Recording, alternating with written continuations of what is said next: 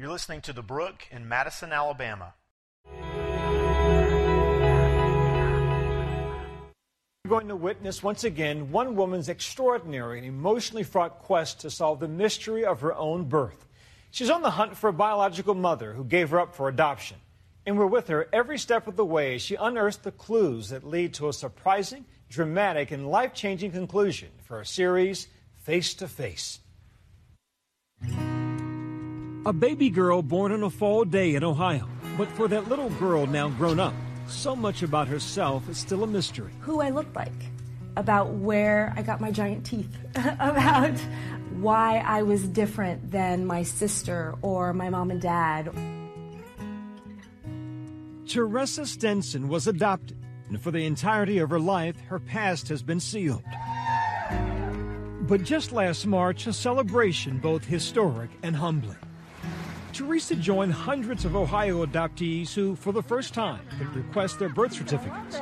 A single piece of paper that could bring them face to face with the parents who gave them life. I mean, just millions of questions. Where did I come from? Did my birth mother ever think about me? Ever think about you, ever want you? Both. When my mom said to me, Your birth mother loved you so much that she gave you away so that we could take care of you. Did you buy that? No, absolutely not. And that was innate for me. Even as a young child, I think I was smart enough that that didn't make sense. And no matter what, um, I always thought poorly of myself. So I was never pretty enough, never talented enough, never enough. Because in your mind, your mama didn't want you. Right. She didn't want me.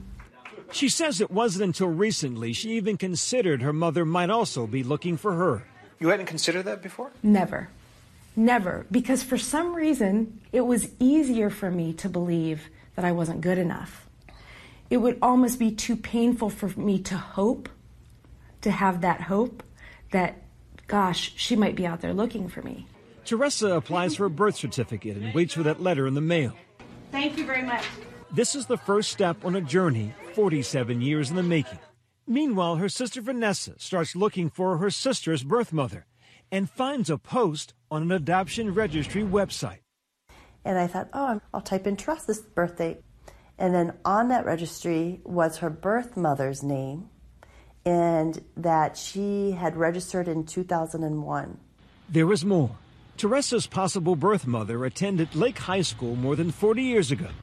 It's the same school her son attends now. I think this is where we go. Hoping to find strength in the story of fellow adoptees, Teresa attends a support group meeting hosted by the Adoption Network Cleveland. Gosh, I didn't think I would cry to do this. Um, uh, sorry. It's here where she chooses to open her birth certificate. There's no turning back. Um, I'm opening this, and I think I already know some things that are in here, but there's some questions that I have that I hope will be answered by reading it. Okay, so people were um, saying what they were named. My birth mother gave me the same name as my adoptive parents, and my adoptive parents did not know what my birth mother had named me. How do you explain that? honestly, because I'm a person of faith and I think this is totally God's plan, I feel like it's a little wink from him. And he's saying, listen, you know, I have a plan for your life, and I'm just going to show you this has been your name all along. You are who I meant you to be. It confirmed that I uh, knew my birth mother's name, which is great. It's proof that I'm real. And that name led to a real phone number. Mm, Here we go. The next day, Teresa is ready to make the call. My heart is racing. Reach out to a stranger and hear her birth mother's voice for the first time. Hi, Chris. How are you? I was wondering if I could talk to you for just a moment. I didn't know if you were aware, but they just opened adoption records in Ohio. Um, I actually just opened my birth certificate yesterday, and the birth mother on my um, on my birth records was Christine Lewis, and I'm pretty sure that I'm the person that you've been looking for for a while. On the other end of the line is Teresa's birth mother, Chris Shirley.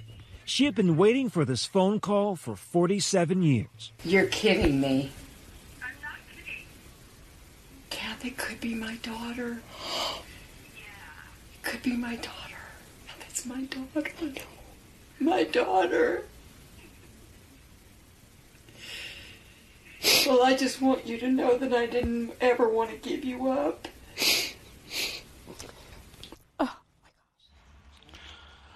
Well, whether you watch only one or a thousand of these videos, I don't think they ever get old as you watch a reunion, really a reconciliation taking place between two family members after many years.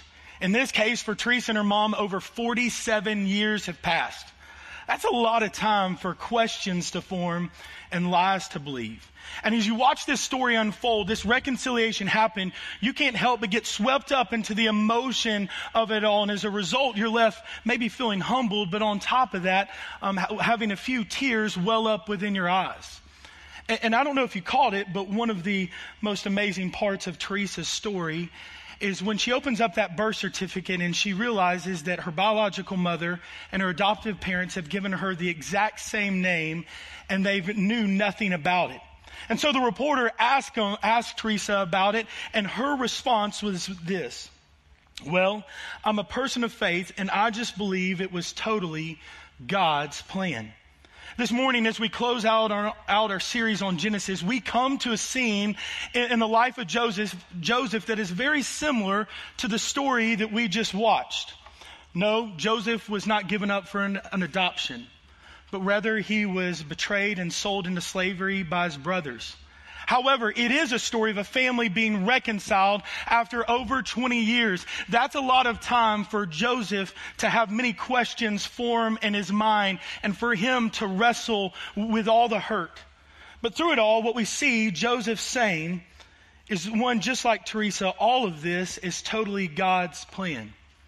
Can I ask you though, how can they say that? After all the hurt, after so many years, well, they can say it because they trust in God's sovereignty. Their view of God is very big. And hopefully this morning, that is what we are going to see that wherever we are and whatever we're walking through, that my view of God's sovereignty, it has to be bigger. So if you have your Bible, you can open it up with me to the book of Genesis, where we will be looking at chapters 43 through 45. And don't worry, we're not going to be reading all of them, or you will definitely miss lunch. And so, in order to get through all these chapters, we're going to be flying at 30,000 feet for most of the morning, and then occasionally we're going to drop down into a particular passage and zoom in to make sure we see what's going on. In order for us to understand, though, where we are headed, I think it's important that we go all the way back to the runway that we started out on a couple weeks ago when we started looking at the life of Joseph. As you recall, Joseph was his father Jacob's most loved and favored son. And because of this, his other brothers hated him. But on, on top of that, God gave Joseph a couple of dreams. And instead of Joseph keeping them to himself and letting them play out, he was stupid enough to go ahead and tell his brothers the dreams. Dreams that would reveal that one day he would rule over them and they would bow down to him. As you can imagine, this enraged his brothers even more. And so then one day, while they were out, they look up and they see Joseph headed towards them. And so they quickly devise a plan that they were going to kill him and leave him in a pit. But instead of going through the, with the plan, they look up and they see a, a, caravan of merchants headed to Egypt. And so they sell Joseph to these merchants for a couple of silver coins. So Joseph is in, ends up in Egypt, and through a series of events, he winds up in front of Pharaoh.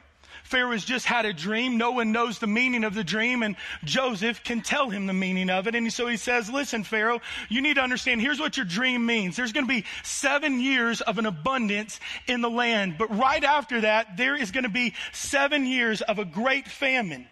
And so you need to make sure that you appoint someone that will rule over all the land and make sure that you're ready. Well, Pharaoh, knowing no one wiser than Joseph, um, he places Joseph as the ruler over the land. And so the seven years of abundance, they come and they go, and Joseph does exactly what he should do. He stores up plenty, and then the famine sets in. And as you know, a famine will take a toll on the land and food starts running low, especially over in Jacob's place where he lived many, many, many miles away from Egypt. And so Jacob, hearing that Egypt has grain, he sends his sons to Egypt to go and purchase grain. And they quickly go and they wind up in front of Joseph, not knowing who he is. Joseph, though, recognizes who they are. They are his brothers. But instead of revealing himself to them, he decides to put them through a series of tests. He, he wants to see if they are the same old brothers that are hateful and jealous like they were 20 years ago, or has their hearts really changed? And so the first thing he does is he accuses them of, of being spies. And then he says, okay, if you're not a spy, uh, to prove it, I'm going to keep your, one of your brothers, Simeon, here with me. I'm going to throw him in prison and you won't get him back and you won't see me again until you return with your youngest brother. Well, hearing this, they set out and they head back home. Imagine not even knowing how they're going to explain this to their dad. And then afternoon gives way to evening and they make camp and they open up their sacks and there are, is the money that they were, that they had used to purchase the grain. They start thinking, surely God is repaying us for the evil that we did to Joseph so many years ago. And consumed with guilt, they make it back home. However, what we're about to see is guilt is about to be overcome with grace and mercy. Well, sometime, maybe even several months has passed since they've returned from their first trip as we come to chapter 43.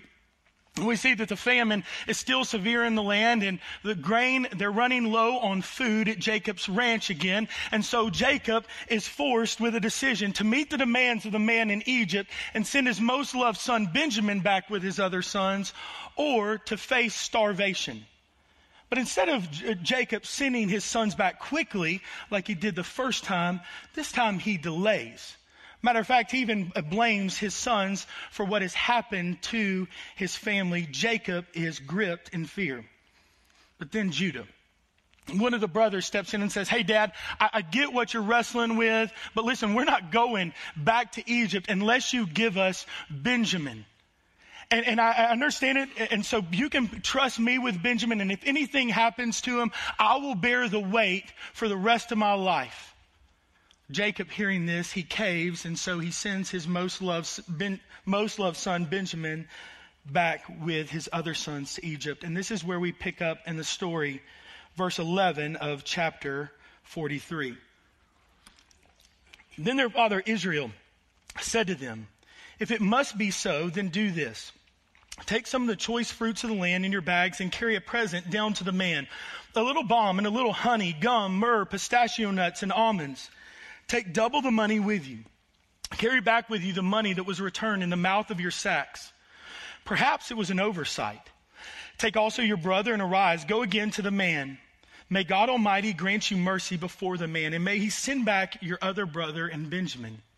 And as for me, if I am bereaved of my children, I am bereaved. So the men took this present and they took double the money with them and Benjamin, and they arose and went down to Egypt and stood before Joseph. It's in these verses that we see Jacob being the patriarch again and walking by faith rather than fear. And so the first thing he does is come up with a plan of appeasement. And he puts together what we might call a, a, huge gift basket and he fills it with lavish things that aren't found in Egypt. And then he places also in this gift basket the money that they're going to use to buy the grain that they need, but also the money that came back from the previous trip just in case it is an oversight. And then right before they set out in the morning, Jacob prays and asks God to grant his son's mercy. Did you know that this is the first time that the word mercy actually appears in the Bible? And appropriately, it comes in the form of a prayer. Jacob understands that the outcome is now all in God's hands. It's up to him. And whether or not his sons realize it, what we see through these next three chapters is over and over again God answering this prayer. Now, back to the story. With their bags packed after the prayer, They head out to Egypt. There's no time to delay. They've got to get Simeon. They've got to get their food. And on top of that, as they're coming closer to the town, you can imagine the fear that's running through their mind. Are we going to be accused of something again? Are we going to be thrown into prison because of this extra money? And so as they walk in, maybe to the building that they're about to purchase grain, where Joseph is, Joseph looks up and he sees them probably off in the distance before they get up to him. And he sees that Benjamin is with him. And so he tells his steward, who's in on the whole thing, hey, listen, go ahead and, and grab my brothers and take them to my house and prepare a feast because at lunch we are going to eat and we are going to eat well. And so the brothers, the steward does exactly that, and he takes the brothers to Joseph's house, and immediately when they get there, the brothers are overcome with fear and they begin to imagine the worst. They start thinking, oh, oh no, we're going to be attacked. We're going to be robbed, maybe even enslaved for all this extra money that we've brought back with us. I mean, you can feel the brothers sweating this thing out and wondering, what is going to happen next? Are we going to be enslaved? Are we going to get off the hook? What's going to happen?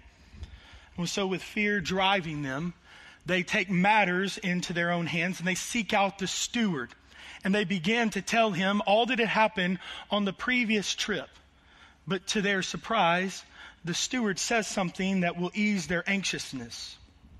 Well, let's see what he says in verse 23 of chapter 43. He replied, Peace to you. Do not be afraid. Your God and the God of your father has put treasure in your sacks for you. I received your money. Then he brought Simeon out to them.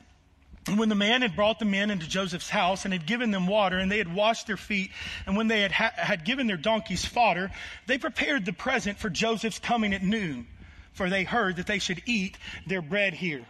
And I want us to stop to make sure we understand what's going on. When that, the brothers had seen the steward's response, his action restoring Simeon, how he fed their donkeys and washed their feet, when they had heard the steward's response, he refers to the brothers' God, the God of their fathers, and he also says shalom or peace. Immediately the brothers would have known this is going to be a peaceful event at their brother Joseph's house. Verse 26. When Joseph came home, they brought into the house to him the present that they had with them and bowed down to him to the ground. And he inquired about their welfare and said, Is your father well? The old man of whom you spoke, is he still alive? They said, Your servant, our father, is well. He is still alive. And they bowed their heads and prostrated themselves, a second fulfilling of Joseph's dream. And he lifted up his eyes and saw his brother Benjamin, his mother's son, and said, Is this your youngest brother of whom you spoke to me? God be gracious to you, my son. And then Joseph hurried out for his compassion, or as the Hebrew would say, his mercy grew warm for his brother. And he sought a place to weep, and he entered his chamber and wept there. Then he washed his face and came out, and controlling himself, he said, Serve the food. You cannot help but get swept up into the emotion of it all and imagine what Joseph must be going through when he looks up, he walks in, and he sees his brother Benjamin there. Here is his full blood brother that he hasn't seen in over 20 years. And you can't help but imagine the thoughts that are running through Joseph's mind at this moment. Ones of, of great sorrow, but ones of, of, of also maybe just the, the uh, uh, joy and sorrow that are running through him.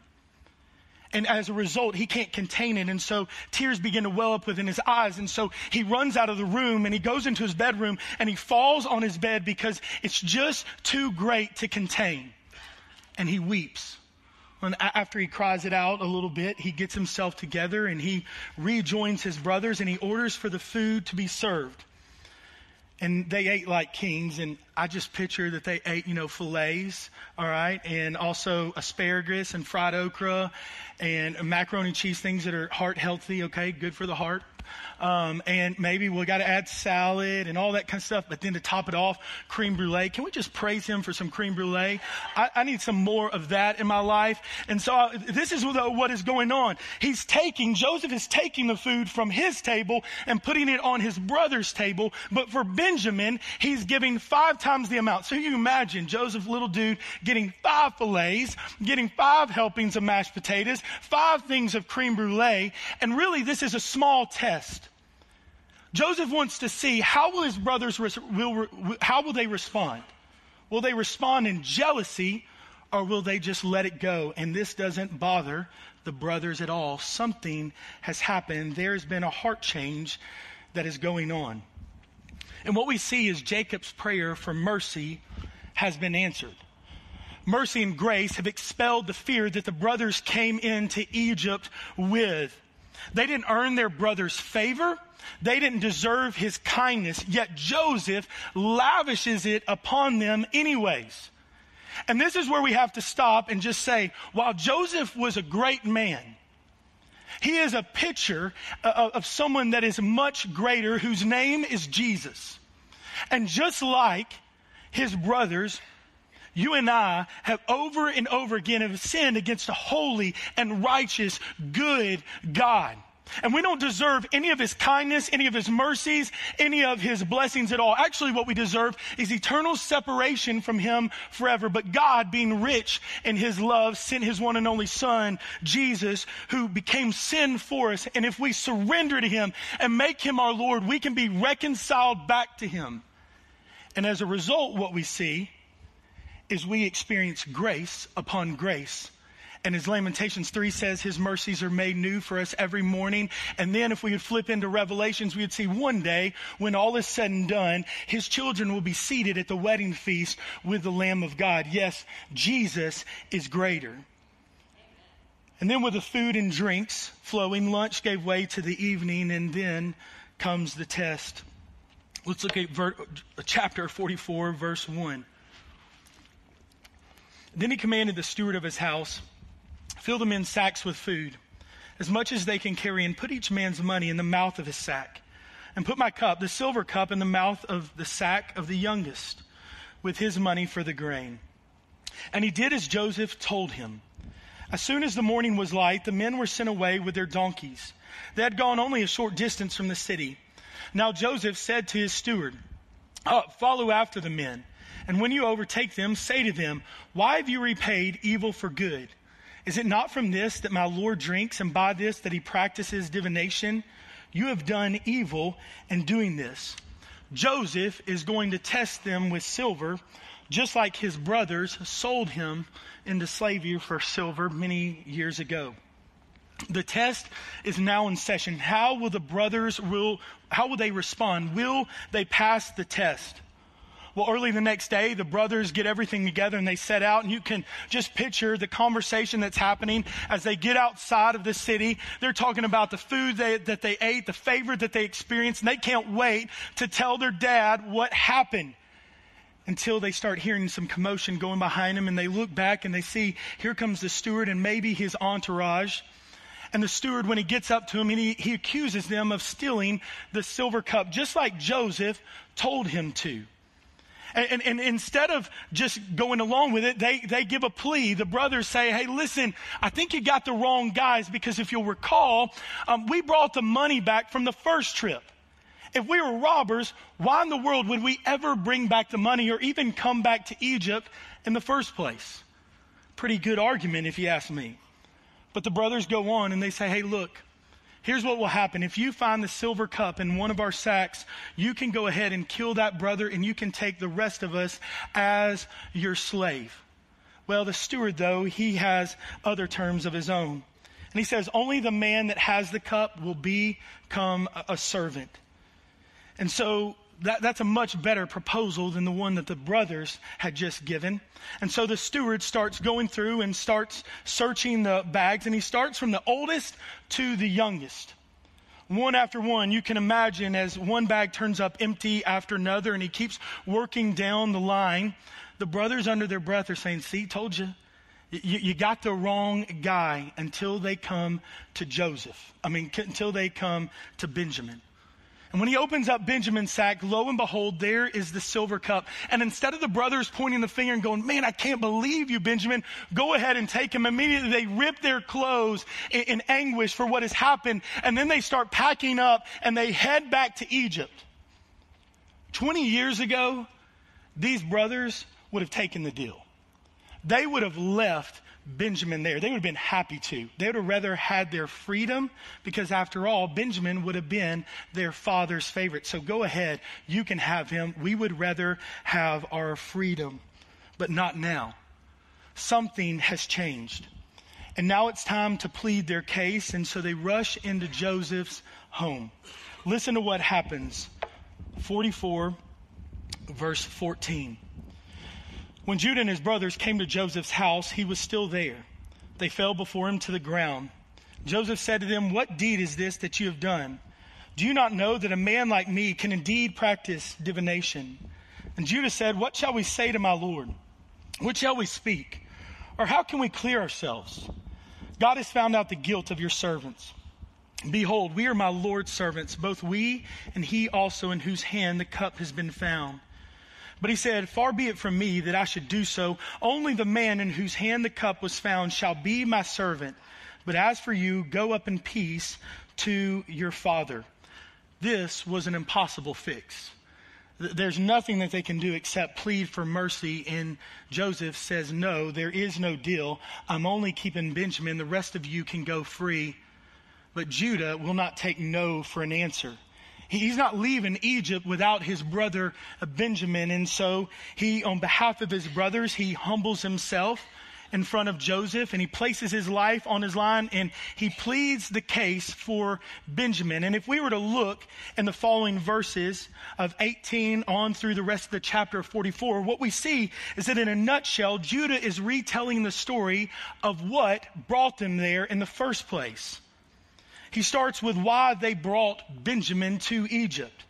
And then he predicts what would happen to their father when he finds out that Benjamin is not with him. Jacob is going to die. And then he willingly offers himself to be the substitute so his brother could go free. And doing so, Judah, not even knowing it, he, he admits to the guilt of what they've done to, to their brother Joseph many years ago, but he also confesses the love that he has for their father and also their brother Benjamin. A transformation has taken place in the lives of the brothers, and now Joseph knows it. And it's so true of us as well. God doesn't just save us and just leave us there. No, but he continually transforms us, which means he also uses every test, every trial, every hardship, even the evil that we will face. He uses it to transform us more into his likeness and for our view of who he is and how he's working our plan in and through us to accomplish his purpose, for it to expand and for our minds to be blown. And so they, brothers, they all passed the test. Their hearts have been changed. After hearing this plea, Joseph responds a second time. Look at 45, verse 1. Then Joseph could not control himself. Before all those who stood by him, he cried, Make everyone go out from me. So when no one stayed with him when Joseph made himself known to his brothers, and he wept aloud so that the Egyptians heard it, and the household of Pharaoh heard it. And Joseph said to his brothers, I am Joseph. Is my father still alive? But his brothers could not answer him, for they were dismayed at his presence. So Joseph said to his brothers, Come near to me, please. And they came near, and he said, I am your brother Joseph, whom you sold into Egypt. Remember? And now do not be distressed or angry with yourselves because you sold me here. For God sent me before you to preserve life. For the famine has been in the land these two years, and there are yet five years in which there will be neither plowing nor harvest. And God sent me before you to preserve for you a remnant on earth and to keep alive for you many survivors. So it was not you who sent me here, but God. He has made me a father to Pharaoh and lord of all his house and ruler over all the land of Egypt. Joseph could not bear it any longer after he hears Judah's plea, and so he tells them, Look, I'm Joseph. But don't beat yourself up. Don't be angry. Don't point your finger because I need to tell you something that God has shown me over these many years. Look back with me at the beginning of verse 8 because it's so powerful what he says. So it was not you who sent me here, but God. Let me ask you how, how could Joseph say this? Here was a man that was betrayed by his brothers, his own blood He was a man that was thrown into a pit, it experienced extreme highs and extreme lows. He's thrown into prison. He's wrestled with the hurt. He's had so many questions for him. He's missed out on so much of what his family has done over these 20 years. How can he say this not just once, but twice, as we're about to soon see? Well, here's how. He has a God centered perspective over and over again, Joseph chose to have a God centered perspective, a God viewpoint rather than a horizontal perspective that is all about self and self pity and my hurt and how somebody's wronged me. And just like Joseph, no matter what you're walking through, you can have the same exact response if you have a God centered perspective. You can say, Yeah, this, this is God that's doing this. It wasn't you. God somehow is working this. Which means for you and I, our theology has to become greater than our, the weight of our emotions and memories. Our theology, our, our, view of God has to become greater than, than our memories and than our emotions. And that's huge, especially in our day and time, because we really like to put a lot of weight on our emotions and also on our memories. And so we'll even play back those memories over and over again. And somehow we have to be able to take those emotions, take those memories, and just lay them at the feet of Christ. Yeah, there's real hurt. We have a lot of questions. We, we don't even understand why this is going on in our life, but somehow we have to say, God, you can have this, and I'm going to fix my eyes on you because somehow you're doing a work in this. And this is what happens to Joseph. This is why he's able to say, It wasn't you who sent me, but it was God. Joseph had right theology. He had experienced the mercy of God all throughout his life. But on top of that, he had surrendered to the sovereignty of God. He, know that he knew that his all powerful, in control God was working his plan. And so it wasn't his brothers that had power over him, but rather it was his God working his plan in and through them. Remember what Joseph said? Hey, brothers, it wasn't you who sent me, and you need to know something. God used this plan to preserve life. He understood the plan. And it's a plan, as you and I know, that all, it never goes against his character, which means it's perfect and it's good and it will always work out for our good and ultimately for his glory. And Joseph knew this as well, and that's why he was able to surrender his hurt and his mercies, and he was able to walk by faith. And just like Joseph, this has to become our view as well. My view of God's sovereignty has to be bigger than my view of everyone else's power over me. At some point, we have to stop giving power to people that have no power over us in the first place. And at some point, we have to start seeing that God, who is all powerful and is working his plan through every single thing, is accomplishing his will and his purpose through what I'm walking through. We have to let go of that power that people give to us.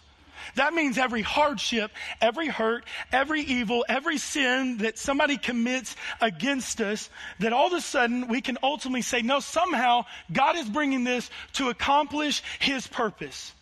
But let's just get real for a second. It's easy to stay in the horizontal perspective, right? Like, man, I can't believe how they hurt me and we, we sit in there, we have self pity, um, man, we get angry, we get bitter, we, we don't want to forgive at all, so we just stay there, and maybe we even go, you know what, I want to make that person pay for what they've done to me. And here's what happens when that's your attitude you've actually given that person power over you that they never had. And here's what happens when you do that. Because when you do it, you actually will never experience victory. You'll never experience healing You'll never experience joy and you'll never experience how and see how God is working through this to accomplish his will in and through you. But the story goes on. Let's pick up back up in verse 9. Joseph says, Hurry and go up to my father and say to him, Thus says your son Joseph, God has made me Lord of all Egypt. Come down to me, do not tarry. You shall dwell in the land of Goshen, and you shall be near me, and you and your children and your children's children, and your flocks, your herds, and all that you have. There I'll provide for you. For there are yet five years of famine to come, so that you and your household and all that you have do not come to po- poverty. And now your eyes see, and the eyes of my brother Benjamin see, that it is my mouth that speaks to you. You must tell my father of all my honor in Egypt, and of all that you have seen.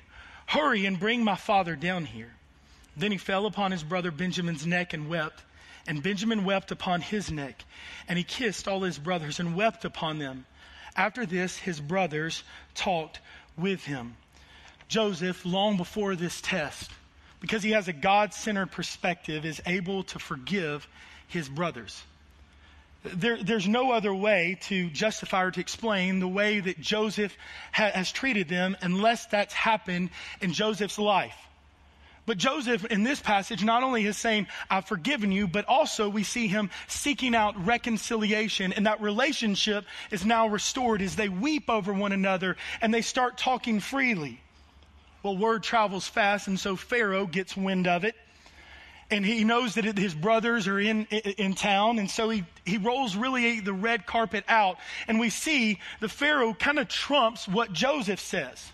He says, Joseph, tell your brothers, go ahead and take the very best wagons. All right, load, load your family up in them and get them back here quickly.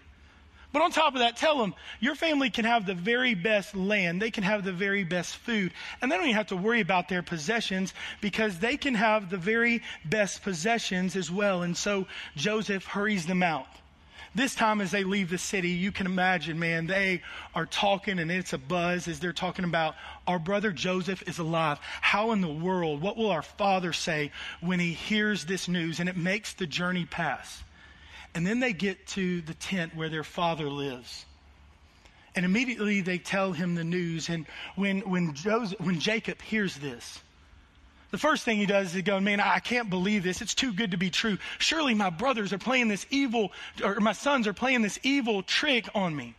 But then after he hears what the, his sons have to say, and then also how Joseph has sent this huge caravan, his spirit comes alive for he knows that now his son Joseph is alive. And I can just picture the moment. It doesn't tell us, but maybe, maybe um, Jacob, he falls on his knees and he begins to weep. He, he after all these years, his, his son is still alive. And maybe he goes and grabs his sons and hugs and kisses them. And he's jumping up and down for a second. He runs in, grabs his things, and they hurry to Egypt. And if we were to continue to flip through the pages of Genesis, what we see is that Joseph and his family, they reunite and they live happily for 17 years until Jacob dies. And when that happens, the, the brothers start wrestling with their guilt again, and they think now Joseph is going to get even with us. And so they go to Joseph to plead for mercy again. Look at what Joseph says, though, in verse 50, 19 through 20. But Joseph said to them, Do not fear, for am I in the place of God? As for you, you meant evil against me, but God meant it for good to bring about that many people should be kept alive as they are today. And so here we see after 17 years, Joseph still has a God centered perspective. He has right theology. And what we learn from what he says in this moment is that my view of God's sovereignty has to be bigger than my view of everyone else's sin against me. But again, if we're honest, what happens is a lot of times we want to sit with a horizontal perspective and look at life through that lens. And when we do that, what happens is we see first the sin of, of, that person that they've committed against me first. And then maybe way off in the distance, we see God's sovereignty. And as a result, what happens? The feelings, the bitterness, the, the hurt well up within us. We make, the, we make that person want to pay. Maybe we even don't want to trust God or take a step of, of faith. However, when we take a God centered perspective and we look at it through the lens of God's sovereignty, here's what we see. We see God's sovereignty first, and then all of a sudden, out in the distance, we see that person's sin against us, and there's a huge difference.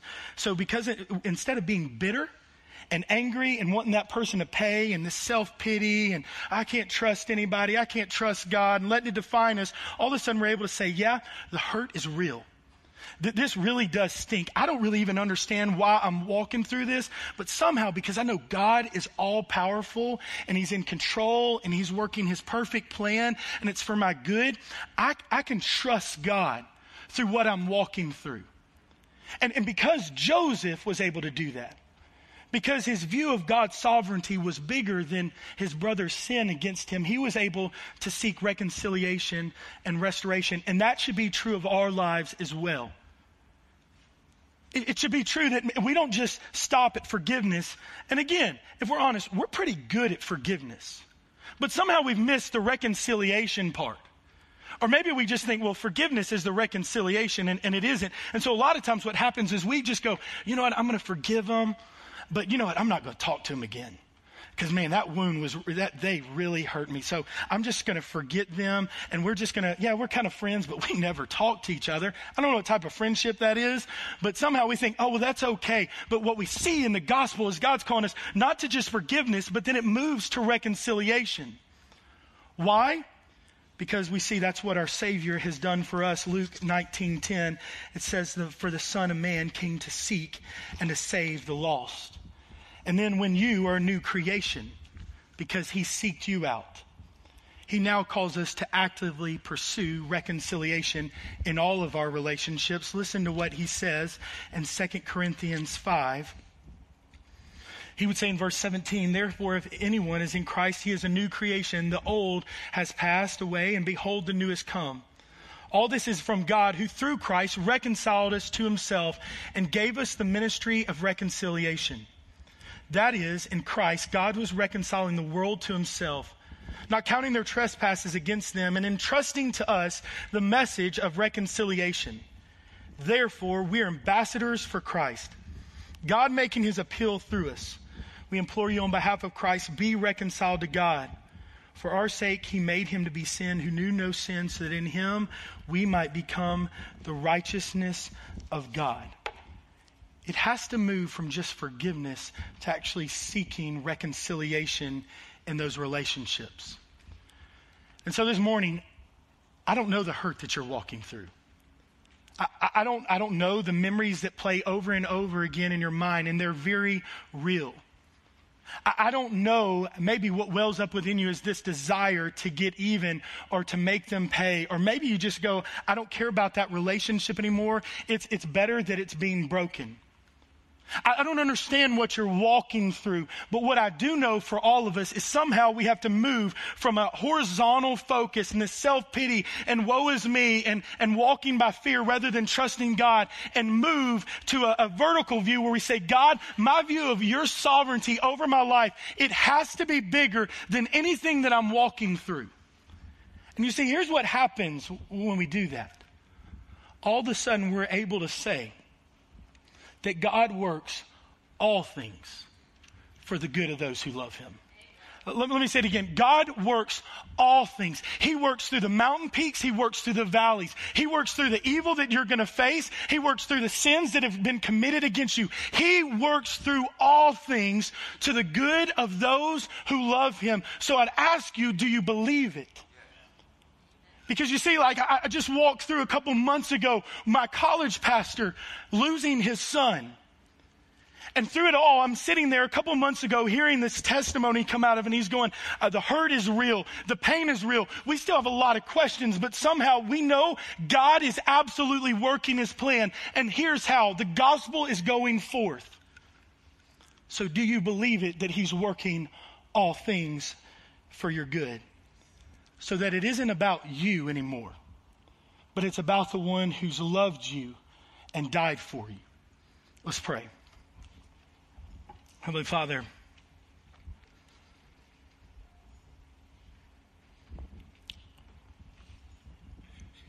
we thank you, God, for your grace. We're thankful for your mercy. We thank you for your faithfulness and your goodness and your provision. Lord, and how you lavish those things upon us when we don't deserve it. There's not one minute where we deserve it. And so we say thank you. And God, this morning, I, I pray that even in these next few moments that Maybe your spirit would continually search our hearts. And you would cut away the, the areas where maybe we've just allowed the world and the world's beliefs to become our beliefs. And that we've said it's okay to sit in the hurt, it's okay to sit in the self pity, it's okay to cause those things to stop us from trusting you or asking you to God, do God sized things in our life. It's okay to have a broken relationship in our life.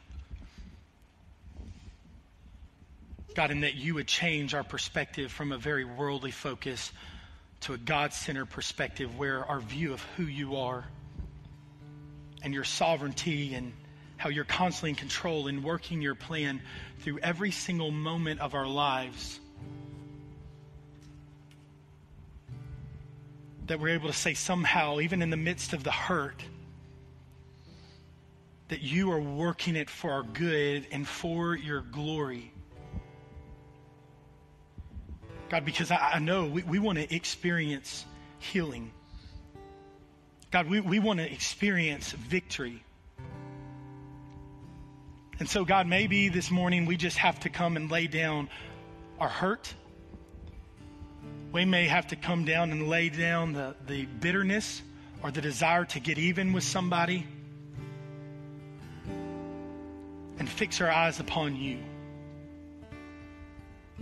And so, God, my prayer this morning is you, that you would blow our minds up of how good, of how great, of how powerful you are, and that every single thing happen that happens, even when we can't even begin to explain it, that we would say, Yes, it's God plan, and His ways are much higher than my ways. So I'm going to trust that there's victory in that. So, God, we, we just welcome you and we ask that you would do a work in our hearts and our minds this morning.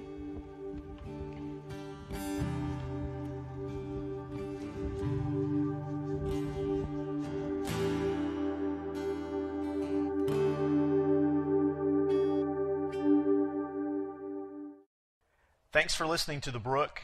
If you'd like more information about our church or what it means to follow Christ, you can visit our website at thebrookchurch.com.